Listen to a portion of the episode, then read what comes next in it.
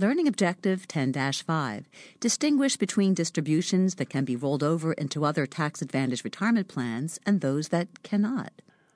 A participant receiving an eligible rollover distribution from a qualified plan or a 403B annuity or a 457 plan sponsored by a government agency can defer tax by rolling it into one of the other plans or into a traditional IRA.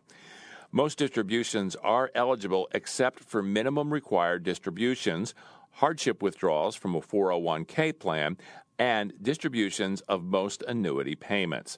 Also, since IRAs cannot hold life insurance policies, these cannot be rolled into an IRA. The term rollover implies a distribution directly to the participant that is later rolled into an eligible plan. A rollover must occur by the 60th day after the day it is received. The IRS can waive that 60 day requirement when the failure to satisfy it is beyond the individual's reasonable control.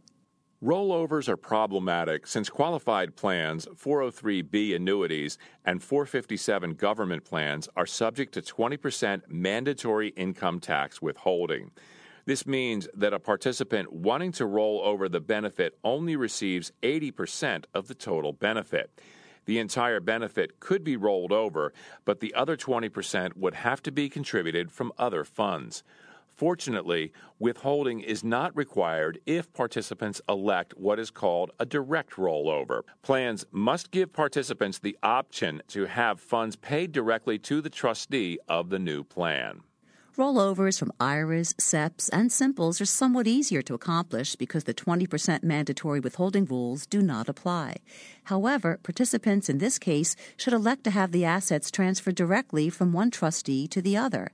This transaction, referred to as a trustee to trustee transfer, ensures that the participant does not violate the 60 day rollover rule.